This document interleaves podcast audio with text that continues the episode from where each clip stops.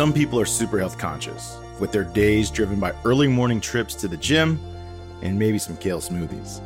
Others try their very best to avoid thinking about anything health related at all, pushing thoughts of vegetables or long walks right out of their minds. Regardless of which camp you fall in, your overall health is important and your medical history is critical data. So, why is it so difficult to get access to important health information for ourselves and those we love? Is the onus all on us, or is it due to a breakdown within the system? Either way, we clearly need systems and technology that support our health, and Vijay Anand is the EVP of Engineering at Castlight Health. He believes that technology combined with the human touch can increase everyone's health. What we actually do is a combination of things. Certainly help you with content that helps you understand why is that important and what is it. But it's also about now using the power of high touch. This is essentially a key element of what our care guides do. So on their single panel, as they support our users, they actually have your whole health profile, but also the key recommendations and the gaps that you need to be closing. Healthcare can feel like the ocean. It's huge, important, overwhelming at times, and it waves can crash down on a person if they're not careful. There's a sea of healthcare information out there, and without some assistance, no one person can gather it all, make sense of it, figure out a plan, and then act accordingly. Fortunately, we do have help. There is technology that can guide us through the data and help us figure out what to do. Well intentioned people can be great support too. The key is getting technology and humanity working together toward the common goal of individual and community health. On this episode of IT Visionaries, Vijay explains the steps we can take to create a system that aggregates health data, personalizes it, and then helps engage people in making healthy decisions. He also shares how future innovation can help those who need services the most by identifying need and targeting care. Enjoy the episode. IT Visionaries is created by the team at mission.org and brought to you by Salesforce Platform, the number one cloud platform for digital transformation of every experience. Innovate fast, empower every employee, and scale with confidence from anywhere with a customer at the center of everything you do. Learn more at salesforce.com/platform. Welcome everyone to another episode of IT Visionaries and today we have Vijay Anand. He is the EVP of Engineering at Castlight Health. Vijay, welcome to the show. Thank you, Albert. It's a real privilege to be here. Yes, we're pumped to have you here. As everyone who listens to the show knows, I'm a I always lean and have more interest in things that are in health and wellness, which you now qualify for. But for our audience members who are not familiar with what Castlight Health does, uh, if you could go ahead and tell our audience what exactly is Castlight Health and what does it do? I'm happy to. You know, Castlight Health's mission is simply to make it as easy as humanly possible, you know, for individuals to navigate the healthcare system so that they may live happier, healthier, and productive lives. All right. So that's a very hard thing to do for any of us who have been sick or injured. Uh, sometimes the healthcare system can be a real pain. There's a lot of things that we can experience pain in, whether it's booking, getting services. I know, for example, Sometimes you have to go to a doctor just to get a prescription or a meeting with a specialist who has to do a scan that has to give you to a surgeon. Like it can be a really painful process. How does Castlight help make that easier? Yeah, no, I think you highlighted a number of challenges, you know, that people face, right, in navigating the healthcare system. You know, clearly, uh, the healthcare system is complicated, right? For example, when it comes to finding care, you know, there isn't an easy and single, uh, simple single place to go uh, you know, pricing for a provider visit, you know, or a procedure isn't as straightforward. And it feels like there are a myriad options that you can consider to act on in terms of what is right for you to um, address a health condition, you know, or take advantage of the benefits that you have. You know, to me, um, this is what I, you know, call about some of the challenges in navigating the system, finding the right care, understanding your benefits, being able to manage your out-of-pocket costs, and also making sure that you're doing the right actions, you know, to uh, not fall behind in terms of staying healthy and well.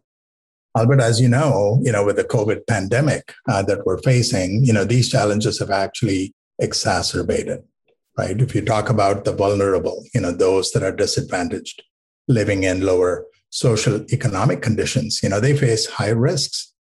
And also, if you think about the overall population, you know, more people are deferring care, mental health needs have risen. So when you look at all of these challenges that individuals face for themselves and their families, naturally, employers, right, are very concerned about all of this, right? Employers have an important role to play. And they are realizing more about the importance of health, safety, and well being of their employees is not only critical to their core people workforce strategy, but also the success of their business. So, how specifically does does your company help mitigate this process? Because I, I agree, it's a super complicated process. Pricing's not clear.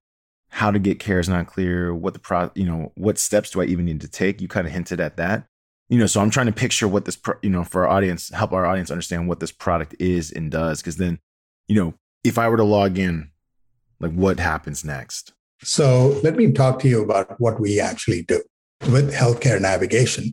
So we are the leader in healthcare navigation. And what we provide is a digital platform, a world-class digital platform that allows members, you know, to be able to register, log in, and get an engaging experience, you know, to be able to find that right provider, to be able to get the right care that is not just any provider, but the provider that is the highest quality, lowest cost, and the utmost convenience for you, you know, for the conditions that you face and who you are.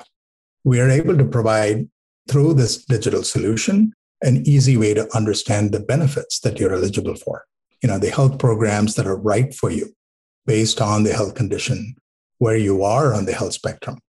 And we provide an engaging experience for people to be able to act on those recommendations you know being able to provide you with the recommendation but also being able to make it easy for you to act on it you know we also realize that you know providing these tools to make sure that you make the right decisions is important but it's also important to continuously engage the users so they're able to drive proactive healthy behavior change and so we have a range of well-being activities that allow that are gamified you know with challenges and allows employers to tie incentives and rewards to make sure that you're able to act on those recommendations that drive positive well-being. Now, what we do is serve our employers, you know, with these tools, not just with a digital experience, but we realize that for some of the members, you know, it's important to have that human touch, to be able to have a seamless access to an expert care guide that's able to help them act on those benefits. You know be able to resolve problems whether they're non-clinical you know billing issues or they happen to be you know specifically health related for you so what we essentially provide in summary is a high touch as well as a high tech you know platform that gives you what you need all the tools that you need the information the intelligence and helps you act on those to be able to stay healthy and well. Okay. I feel like I understand this product now. It's more like, you know, and, and again, I, I always paraphrase what you say so that I help our audience understand a little bit more too. It's almost like a, it's like a guide. It's like if you didn't know exactly what to do, you would need a guide. You need someone to help bring you, you know, whether it's evaluating services that you need or uh, treatments that you need, evaluating pricing. It's like a guiding tool. Is that right? That helps me figure out comparative information you know, not not that it's the same, but you know, no different from like um, you know, if I use Kelley Blue Book or Edmunds to help me buy a car, like I could say, hey, this is my problem, or this is what I'm trying to buy. Castlight could help say, hey, you might need this type of doctor. Here are some in your area. This is how they're rated. This is what your insurance covers. Uh, this is what someone with commonly these side effects, these people commonly see these types of doctors for these types of potential conditions. Am I hitting what this is?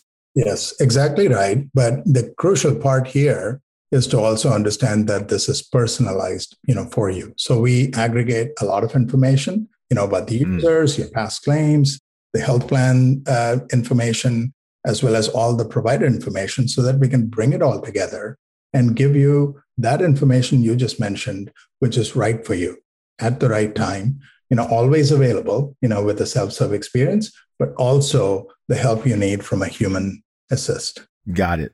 So this is a big, heavy, I mean, this feels like a big data lift. So you're the EVP of engineering. You have to make sure this platform executes, you know, flawlessly. The first step in any type of comparative tool, whether we've talked to people that have, you know, created companies like Kayak, talked to people like Carfax, all these different companies like that aggregate and see a lot of information. Like it's usually the biggest first step. One of the things we've came across in the health industry specifically is how a lot of this health information, a lot of the information about the providers is actually quite fragmented and broken. It's not like there's an MLS where you can have, you know, an MLS is all the listings of the homes. Boom. You can just plug into the MLS system. Now you have all the homes. It's not like that. You have to go with disparate systems. Talk about the engineering feat it takes to bring all this data together so that it can even be compared or recommended. Because obviously, we don't have information, you can't recommend it. That's exactly right. You know, and this is this is a huge uh, lift. And uh, if you remember, you know, Castlight, you know, we have worked relentlessly over the past decade, right, and invested significant amount in technology to be able to make all of this magic happen. Right. When you think about this um, key problem that we solve with data, right? It's about identifying care, but also cost-effective care right? Yeah, that's a problem. you know, it's about identifying and getting access to high quality care, like I said, but that is affordable and accessible. Right? If you think about the impact of this, right, it's huge. For example, state some of the statistics about um, how there's estimates that you know just in the U.S. alone we spend over 200 billion dollars in unnecessary care. Mm and the amount of people that actually get severely affected with medical errors, right? Um, it is one of the leading causes of death in this country. So if you think about it, there is no universally accepted solution that ensures that every individual receives high quality care. So to your point about data, finding a provider, right, can be challenging. So it's not simply about aggregating provider directories, right? It's about making sure that we get additional information about their specialization. You know, are they in network or out? What is the out of pocket cost, right? Just to make sure that we understand the costs involved. And talking about high quality, you know, there's a number of data sources that we actually aggregate, you know, over 30 reputable and reliable data sources that we bring that data in continuously and making sure that these data sets are industry standard right? Uh, for example, risk adjustment, sample size requirements. And we make sure that we not only take all of this data, uh, but we match members, right? Now we have data about the users, the members. And how can we actually match the right providers to the right users, you know, based on the specialization that they need and other preferences that individuals may have? And being able to now communicate that in a search, when you come into the app and search for a primary care doctor, we're able to provide you not just with the top, you know, the smart search, the top recommendations, but provide details on the quality information for each of those providers and the costs and how we determined that quality rating so that our users can trust the data. Yeah. Okay. Super fascinating. How do you determine quality? Because this is something that is so, I mean, I, I feel comfortable revealing this. Uh, my family has a history of cancer. Cancer is one of those diseases where it's very unclear what's going on, right? It's not like, it's not quite like a fractured leg where, you know, if you get an operation, your leg is going to be fixed. It's a very complicated disease, right? And so, quality, what, how do you guys evaluate quality? Uh, because it's one of those things where you know, I'm curious how you do it because this is something that I think anyone who's ever been diagnosed or afflicted with a a disease, they they want to get a second opinion. They want to go to the best doctors. They want to make sure that they have the best chance of, especially when it's a really grave one, right? You know, of course, everyone wants great care, but when it's a grave illness, people want the absolute best often. So, how do you guys go about doing that? Of saying like this person is high quality, this person is a lower ranking, uh, which is pretty intense. But you know, I'd love to understand for our audience what are some of the factors that go into this? Yeah, that's a great question. And I can talk at length about this. You know, we do, in fact, published a white paper in terms of how we determine what we call a Q score. Mm. So when you actually search in our app for provider recommendations, you would actually get what we call a Q score. And this is where some of the AI and machine learning technology goes in, where we apply a variety of factors. Um, and I talked about, for example, everything about the provider, right? Data, I, I talked about the 30 data sources, which include, for example, not only the specialization, but also the performance, you know, a variety of performance sources for those providers. And being able to take all of that information uh, from those 30 data sources, what we do is uh, an algorithm that weights a lot of these um, uh, information about the provider and be able to use an algorithm to be able to categorize them across a spectrum of performance, right? Q scores all the way from exceptional, for example, uh, a five star rating, all the way to um, people that are in lower tiers. So we actually use a clustering algorithm to be able to now group based on those weights across these categories. And what we actually do is continuously validate, you know, and make sure that these Q scores are accurate. And there's a number of ways in which we can actually do it based on continuous data feeds, you know, from these sources, as well as all of the claims intelligence that we have.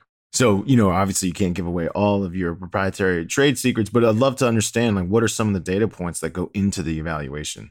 Yeah, specifically, as I said, um, you know, this is essentially, and I can I can share a lot more detail um, separately in this white paper, um, Albert. But these data sources are primarily about uh, physician performance, right? Their mm-hmm. background, their education, as well as other sources, industry standard metrics. I talked about uh, sample size requirements. You know, making sure that you know this is statistically significant when we get those data elements for a particular provider, as well as uh, scores in terms of risk. All right, makes total sense. I don't want to, you know, keep probing at if you can't share beyond the white paper. Totally understand. What about so you know you got this information, you verify it, qualify it, and you've developed this Q score rating. How about when it comes to do you collect consumer feedback that gets you to any information that says, hey, these Q like that helps maybe cross validate these Q scores? I didn't know if you also get like these inputs from the consumer side, the patient side? Uh, yes. We also, I think it's important to make sure that we get user feedback as well, user reviews, right? Uh, but what we do in our provider quality and how we handle provider search is distinguish, you know, the quality metrics that we compute so that we give you a clear view of the supply from user ratings and user reviews. And you also get that information associated with the provider. So users are often able to provide reviews and feedback on our systems, but we also look at, you know, um, for example, the Blue Cross systems and make sure that we're able to aggregate, you know, provider reviews from other sources as well. So as a user, you're able to get a clear, measurable quality score or Q score, in addition to what are users um, rating and providing feedback for those providers. So, you know, when you are building your engineering teams to help solve these problems, help us understand a little bit about like how you focus or how you focus your teams to solve these problems. Like, is is Castlight mostly solving data problems? Is it obviously you mentioned a great experience? So you have a UI UX function there as well. Uh, you of course have to process probably APIs or some type of, or maybe even it's not even just APIs. Like you got data that comes from, and I know this from working with different clients in the healthcare space is that a lot of times the data payloads come in like like secured files like there's not like an easy api to connect to the information sources like you have payloads so you have like data teams you have ai teams you have research teams give us an idea of how your like team is broken up and like how many people you're focusing on on what because we'd love to understand how you're attacking this problem yeah, as you said, you know, this is a multifaceted problem, right? And again, this goes back to the extensive investments we've made, you know, over the last 10 years that have built all of this capability, right? And it's complex. So when you think about, you know, all of this being powered underneath with these data pipelines, you know, all the data sources, you know, think about eligibility information that we get about members and the programs they're eligible for and all of the demographic information. That's important to make sure that we're able to now provide access to users and be able to make sure that we understand what their benefits are.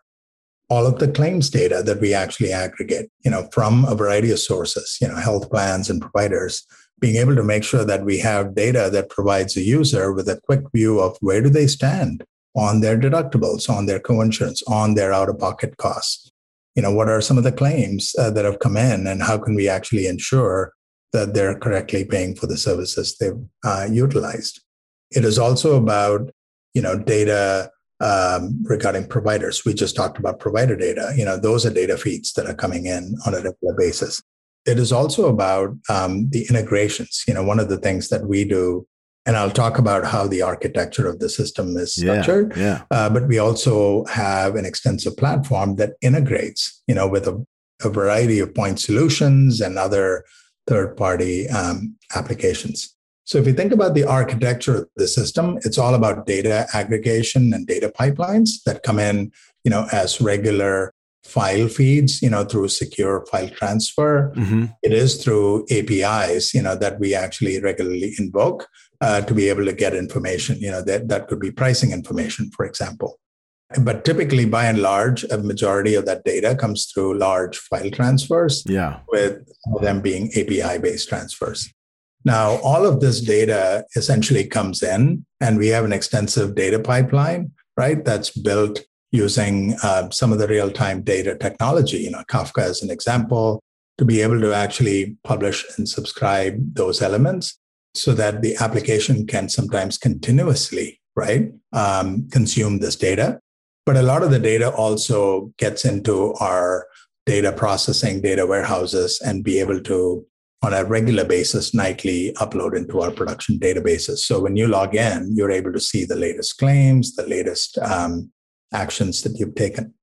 Now, on top of that is the platform, right? So the platform, essentially, think of it as core elements of the platform. You know, provider data. You know, it's about aggregating data from a variety of sources and building what we call a unified provider directory as you know this golden set of provider data that essentially powers a lot of the search we have. The search, you know, an elastic search based mechanism that allows you to do free form search, you know, for mm. not just providers, but procedures, you know, to be able to understand uh, different health conditions. And so we aggregate data about procedures and conditions and content that we've locally created that essentially is all served through this Elasticsearch freeform capability, sort of like a Google search within the app. Yeah. Yeah. And then comes the personalization engine, right? Now, all of a sudden, we have built this user profile, this 360 view of the user. And now we're able to use that to say, when you log in, what is that recommendation? What is that personalized for you recommendation that we can surface in the app saying this is relevant content for you at the moment? This is a relevant action for you. You know, it could be, for example, signing up for a program that's appropriate if you happen to be, say, at risk of diabetes, and we've got the right content and the right programs that you can sign up, which you're eligible for.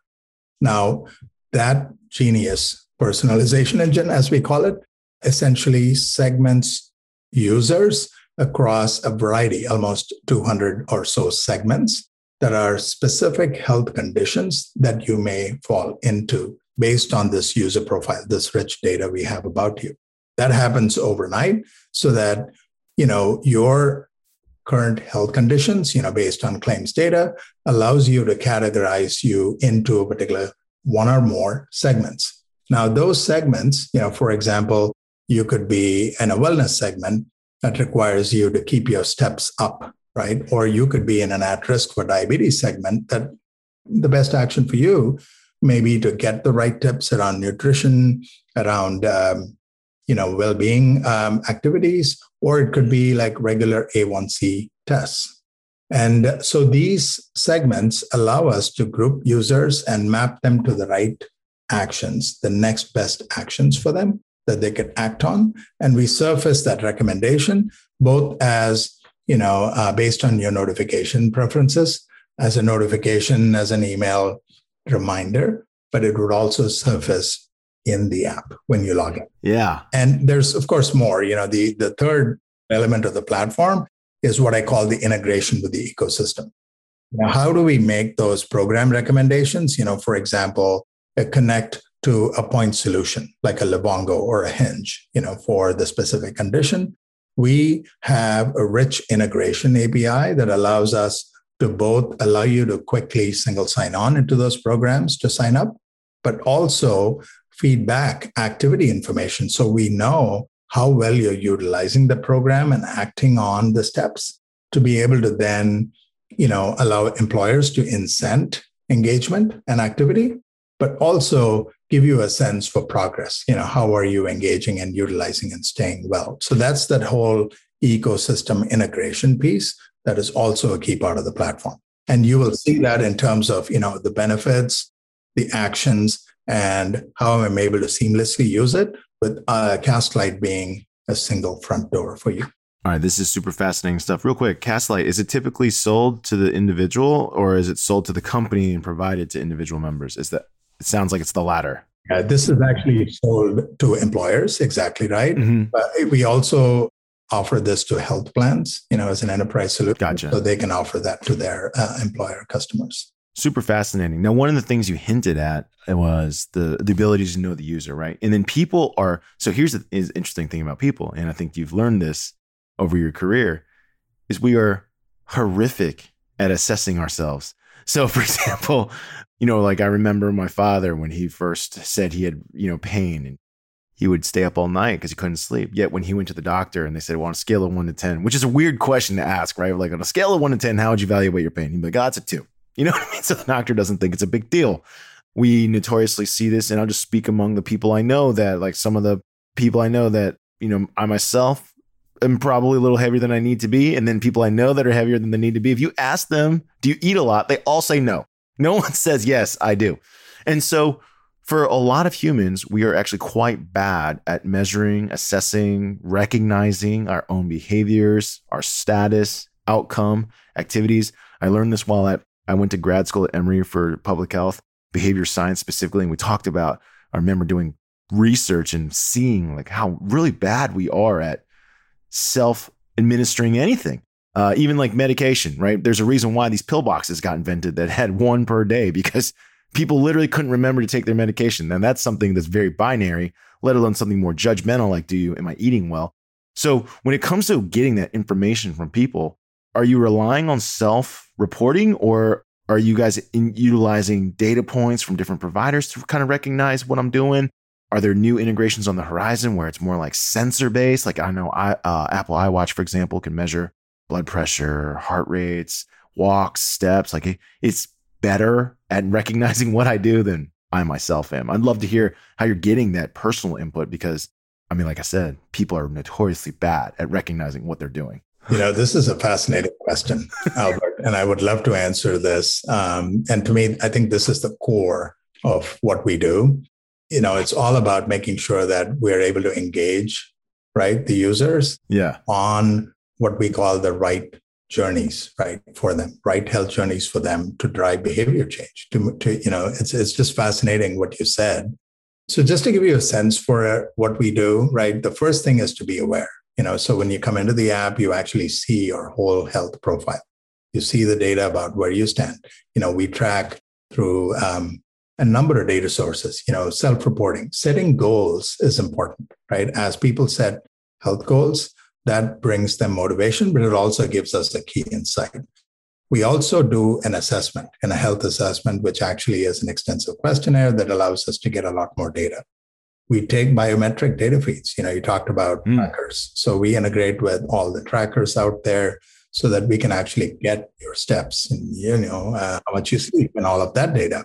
We also, you know, as I said, integrate with a variety of programs. You know, if you happen to be using point solutions to track your health, you know, they could be a Livongo for, you know, diabetes management or a Hinge Health to deal with your MSK conditions. We actually get that information right? It could be nutrition programs. So, this whole health profile that I talk about is actually the 360 is fed through all of this data. Now, to talk about behavior change, right? This is where the personalization engine comes from and our whole engagement strategy falls together, right? So, one, the mobile app is great, right? So, we're able to actually get you the right notifications at the right time to get you to act on something that you need to do. But you could also allow, you know, the various well-being programs that we have, you know, whether it's um, the step sleep, you know, reminders to do certain things uh, behavior changing programs, you know, allowing you to now track, for example, the one I've signed up for is I want to be able to actually um, read, you know, have this habit of reading before I go to bed. And I can actually set a simple trigger to be able to do that that allows me to remind myself. And there's behavioral science, like you said, where if I repeat it this many times, I'm able to actually make that behavior stick. You know, it's about 30 days.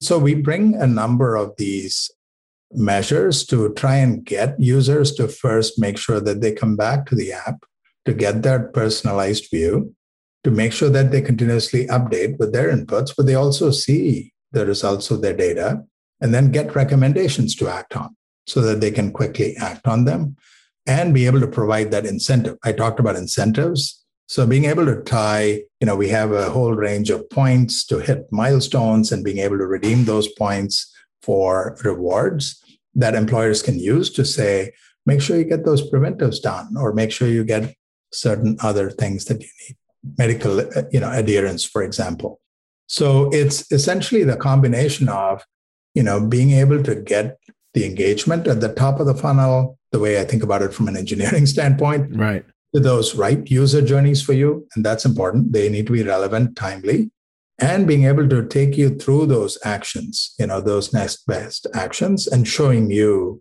the progress and the rewards along the way. And that's essentially how we have achieved a high you know uh, results in terms of both steering to the right care right? Utilizing the programs and then all of this now laddering up to health outcomes on the one side you know avoiding you from going from a lower risk to a higher risk segment but rather bringing the risk down and then obviously saving medical costs for our customers yeah, you hit a lot of things that I see the good calorie trackers or different things that try to influence outcomes. It's like constant feedback loops. Like people need, it's like, it feels like it's never enough, yet it feels also annoying. But like people just need constant reminders to do all these things that you need them to do in order to change their health outcomes. You know, we looked into your history and it looks like you were at Intuit for quite a while. Now, Intuit was very famously made taxes easier for us. Uh, very complicated thing said, hey, you were part of the teams that say, hey, individuals can handle their own taxes if you could give them an easier way to do it. So you've already been in this field. What's harder, taxes or healthcare? Because because I do remember the days of my dad laying out all his receipts and paperwork and like you know, and, and I think even the founder of Intuit, when he first went to raise money and says, I can simplify the tax code with software, people were like, that's not possible. I think he got, actually got laughed out of the room of a couple rooms. People were like, that's not, you can't do it. Right. And then each year you have to, you know, you have the same problems at Castlight, which is every year new rules, regulations are going to impact your business. That's 100% happening in healthcare. It's going to happen in tax code. So give us an idea of what's easier to solve for or harder to solve for uh, tax codes or healthcare, because these are different phases of your life, but I'd love to hear your perspective on both of them. Yeah, no, I think both are certainties, aren't they? I mean, taxes are are a certain a given that you have to deal with, and your health and well-being is an important thing that you have to deal with too. Sure, but uh, you know, both are hard in their own way. You know, to me, I think it's just fascinating this question. As I thought about it, saying I'm new to healthcare, what can I bring? You know, from my experiences, right, working uh, in fintech and Intuit, and what are the things I can bring over? I can give you several examples, right? To your point, what's common is the complexity of rules. Healthcare is obviously a, an order of magnitude more, right? When you think about it. Okay. But um, certainly some of the lessons that I've learned, you know, taxes, I'll give you an interesting insight that I learned. You know, I used to assume that, okay, people that have very simple tax filings, you know, that should be easy to do in a self serve digital way. I should be able to come into TurboTax and quickly file it. The folks with complex returns, okay, maybe they need a human being, you know, to process it.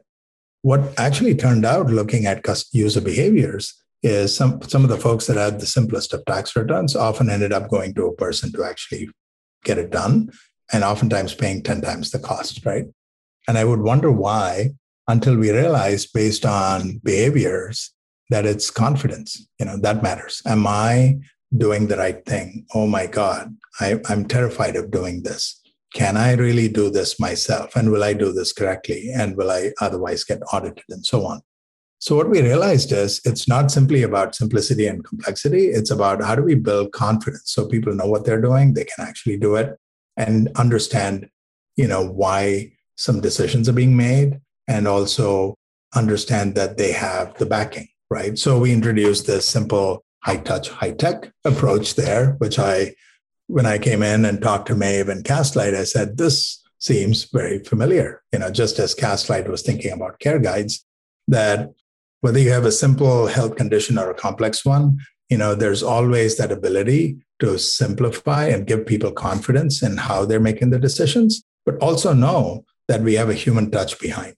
So we introduced TurboTax Live over there, which was a human service backing our digital experience that got a lot of people now starting to use digital for the first time and feeling confident I can do it because I know if I'm not sure, I've got at a press of a button somebody that can help me get it done, right? And we we have the same thing here with care guides, where anytime you're dealing with a question or a health condition or a challenge, at the press of a button, you can chat or talk to a care guide. So you, right away, you took some of those learnings from helping people solve their taxes, bringing it to health. You mentioned this confidence, the confidence part of it, where people they don't know what to do.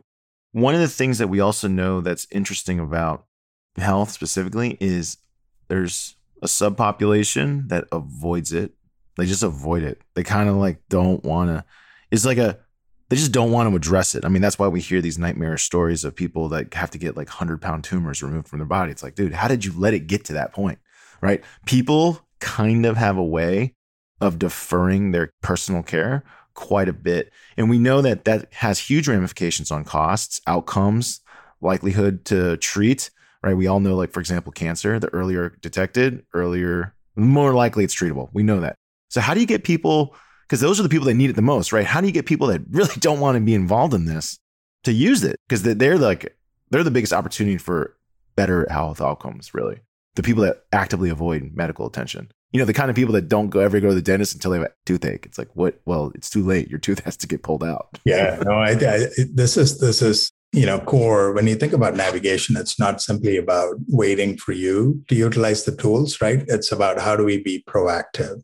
Let me add a little more color. I talked about the personalization engine, right? Truly understanding who you are. Say, Albert, who are you? What is the data we have about you that allows us to understand you know what may be the most appropriate guidance that we can provide. So we have this term called gaps in care you know to be able to identify what are the things that are clinically relevant for you to do that allow you to uh, make sure that you are on top of that. And how do we actually then help you close those gaps in care?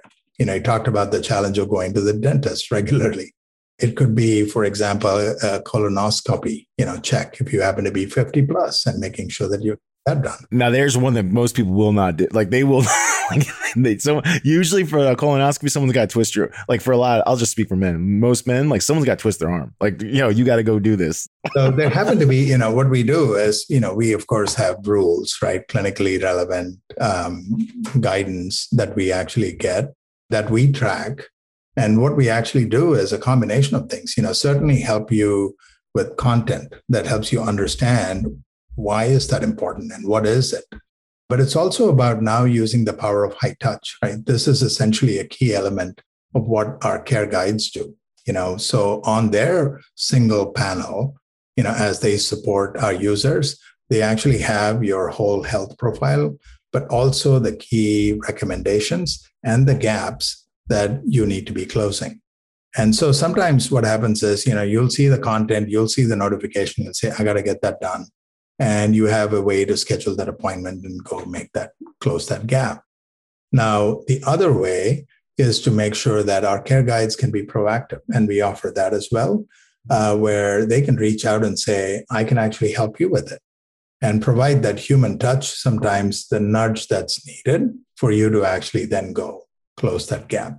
There can be incentives as well to make sure that you're actually getting some of these gaps closed. So, putting all of this together, Albert, is the way to actually try and make sure that we're actually delivering that higher performance. You know, how do we keep you from not increasing your clinical risk? And how do we decrease it? is about how well we can close it. And to your point with COVID now, right, there's we've done studies looking at our own data about how much deferred care has happened. Mm-hmm. This is an important moment, you know, to be able to now follow up on those, right? And this is something we work with our employer customers to make sure that we're actually actively closing gaps in care, just as people, you know, get uh, beyond the pandemic. Ah, so like you're actively able to see, hey, I haven't gone in for you know wh- whatever exams I need, whether it's as simple as a dental checkup to maybe more complicated because I've had a previous, let's say, serious problem. Like if I've had a heart attack, like I need to go see my cardiologist like every whatever period of time. That's right. Um, to, like a friendly reminder. You know, I think my personal opinion is that sensors are going to be the future for getting even better care because it's considered more preemptive. Um, we all know that the risk trackers are something that is becoming more prevalent. So I, it's awesome to hear that you've integrated that into the, your systems. Well, it ended up not working at all and being a giant fraud. But the premise behind Theranos was actually quite fascinating. And I'm curious, like, I've always believed, for example, that more more like a our toilet water should be hooked up to some type of health scanning and sensor system because so much of I mean, it sounds gross, but the reality is urine and stool analysis can tell quite a bit about your health. You have to provide samples quite often for many different conditions, urine and stool, and that's obviously everyone has to go. Like I, I'm looking forward to a future where your toilet has sensors like that that can relay data up. How about for yourself when you think of the future and innovations and health innovation? What are some things you're looking forward to or hope get invented soon that you think will really have a really great outcome on, whether it's Castlight product or just general human health in, in general? I'd love to hear your what you're looking forward to because you sit in a unique place of knowing where there's data, where there's not data, where is there easy data, where is there inaccessible data, and if you like, hey, if we had access to that, we could open up these opportunities for for better health. You know this is this is uh, a key reason why i'm here at Castlight you know because i think i fundamentally believe when i came in looked at the the stack you know the functionality the the uh, technology that we have it feels like you know we've got everything we need to now start to innovate even further mm-hmm. right in terms of the future of digital health.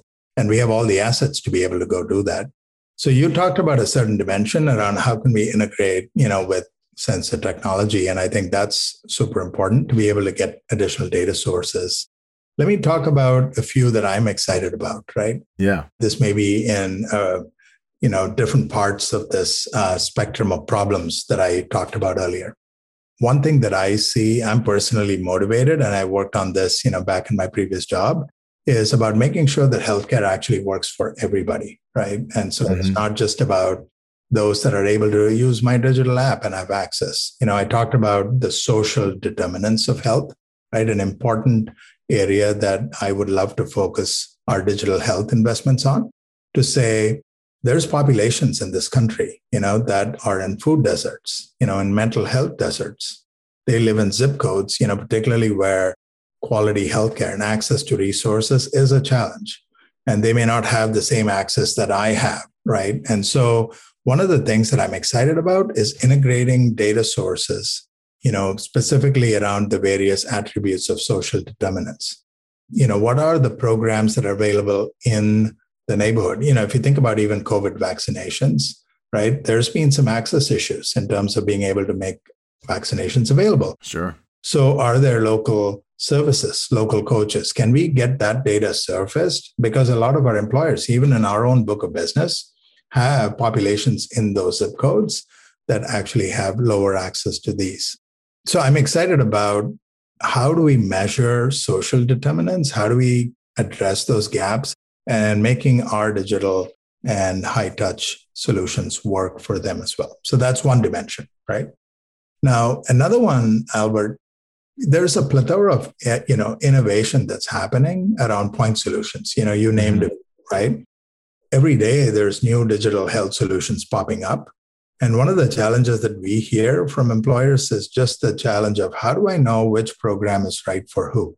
How to target the right program at the right population, right? The right people so that they have access to that program. Because every program sounds great. But the question is, how do we actually help employers, you know, who have an important responsibility, right, when it comes to healthcare, manage all of this? And so I'm excited about this yeah. whole notion of Castlight as a platform, right? That allows us to now easily integrate with point solutions because I've got the data and API capability to not just ingest data, but really make sure that we're able to use that intelligence to direct people at the right programs at the right time and make that utilization work. You talked about we talked about behavior change. You know, how do yeah. we drive utilization? So what I find is there's innovation to be had to extend the intelligence we have in our platform into this point solution work so that these solutions are not siloed, right? And they have this view that we have in terms of holistic health. What is that whole health and where do we fit in and how do we drive high utilization for the right people? And then finally, also about how do we apply AI and machine learning, right, to personalization? It's not just about knowing you to a certain level of granularity. Can we actually take that health condition granularity up, right, and micro personalize it for you? Because today it's not about just generally segmenting you as diabetic. It's exactly where are you? So we can actually target right solution yeah. you know for your specific condition. And sometimes you may have multiple conditions you know comorbidities. So how do we actually now say if you've got this combination of conditions what is now the sequence of things that we can do for you? So this is i'm talking about now a higher order of ml to be able to segment you based on data sources in a more fine grained manner. And then being able to drive behavior change which is ultimately the core of getting people to do what they need to do more persuasive ways, right, than we are today. So I'm excited about all of that. Uh, you know, I'm hiring a lot of engineers, data yeah. scientists, right, machine learning engineers, you know, across my locations, right. I just opened a, a Castlight Center in India uh, to hire some of the best talent there. I build on my talent here in the Bay Area so that we can innovate more rapidly because there's so much to be done and we have all the capabilities we can now bring to bear to this next uh, frontier of digital health innovation. No, I'm I'm pumped about the data science based approach towards solving health problems because I think for all of us who have been, whether it's ourselves or family members, you start to realize that medical care for chronic illnesses is really kind of a guess and check methodology. Like they don't actually know for certainty how to solve your problem. They don't know for certainty how to diagnose your problem. So anything that gets you to the answer faster is going to be helpful. I told a story in a previous IT Visionaries episode with uh, one of the co-founders of TruePill about just getting a diagnosis for a kidney stone. It required multiple office visits. It required a CT scan, an ultrasound, and ultimately, I got diagnosed with a kidney stone that could I could pass. And so I left the hospital with li- no medical intervention. Like there, there's no medicine. They didn't shoot sound waves in my system. It was multiple, multiple tests. The total bill rang up to over twelve thousand dollars. It seems astronomically inefficient. I wasted a whole Sunday panicking, running around to different facilities. Like, oh, am I okay? Like, what's wrong with me? Because I didn't know. My nurse assured me that it was quite common for for people to come in with kidney stones, the ER, because they don't know what's happening to them because it's it's so painful. um, and I was like, there has to be a better way to figure this out in a more cost effective way. I know that's just one incident, but most people can recognize or have stories of the inefficiencies of our healthcare system. So anything that helps diagnose, treat, get me to a, solution faster is going to be welcome. Vijay, thanks for being on the show and uh, sharing the story of Castlight and what you're up to and your engineering. But let me tell you something before you leave, it is time for the lightning round. The lightning round is brought to us by Salesforce Platform the number one cloud platform for digital transformation of every experience. Vijay, this is where we ask you questions outside of the world of work, really quick answers so our audience can get to know you a little bit better. Are you ready? Sure. All right. You went to school in India, you went to school in the States. Which university system is more difficult, United States school or India school? You know to me i'm i'm not your best academic student and so i found it difficult on both ends but i'm so glad i was able to actually uh, get through. So kind. Not your best academic student. We looked you up man. You got a patent. Our buddy vj here what is your patent in? You know my uh, patent actually is um, goes back a while ago when i was an architect for what i call the application server. So this is essentially when the web was out you know, building a way for us to do data driven web apps. That was my patent. His patent is Service Framework for Distributed Object Network System. It is US 2001001005381. If anyone wants to look it up, Vijay Anand. What do you do for fun outside of work? Uh, a number of things. You know, the COVID actually taught me the power of cooking, right? Making dinner uh, for the family. And uh, it's just a whole world that's opened up. I just love experimenting with food of different kinds at home. Uh, the other one that I picked up, uh, which is uh, really fun and enjoyable, is riding motorcycles. Oh, my man! With my son in the in the in the back roads of California, it's it's something that I've been terrified about, but when I started, I just couldn't stop. So I love it now. What kind of motorcycle do you ride? You know, I'm a relative beginner, so I've got a Kawasaki 650, but you know, I ride up in the Santa Cruz Mountains. Uh, but I'm hoping to graduate to one of the uh, one of the Harleys. So Oh man, Kawasaki 650. Soon we're gonna see VJ rolling on a Harley. You sound like a great dad. You helped your son get a motorcycle, and you love cooking. I feel like this is great. This is this is a great family, man. no, it's it's it's been fascinating to discover you know new things. Uh, but there's there's you know of course I love like many others you know being able to um, do things with family. You know, do some reading. And I'm looking forward to traveling again, which I completely missed over the last year and a half. Haven't been able to get out there. Hey, listen, every country, uh, as someone who is now traveling, the one thing I recommend for people that are about to travel, especially internationally, is you got to know what the rules are to return to the United States. So I'll give you an example. Here's something we take for granted in the United States, which is COVID testing for a lot of us is, is free. The government's picking up the tab, local governments are picking up the tab. In international, it's not free and you need a negative test to fly back. So, as a family of five, we got hit with surprise 500 plus dollar expense just to produce negative COVID tests so we could fly back from Costa Rica. So, a little little trick out there definitely learn wherever you're going whatever the you got to know what the entry requirements are. You need to know what the exit requirements are because i think that's not going to change for a little bit. That's a great tip. Well vj it's awesome having you today on it visionaries. Thanks for sharing all the things that you were doing at castlight and I wish you all the best and success in your engineering efforts because, hey, listen, if you guys figure it out, I get to benefit. This is going to be fantastic. it's been a real pleasure.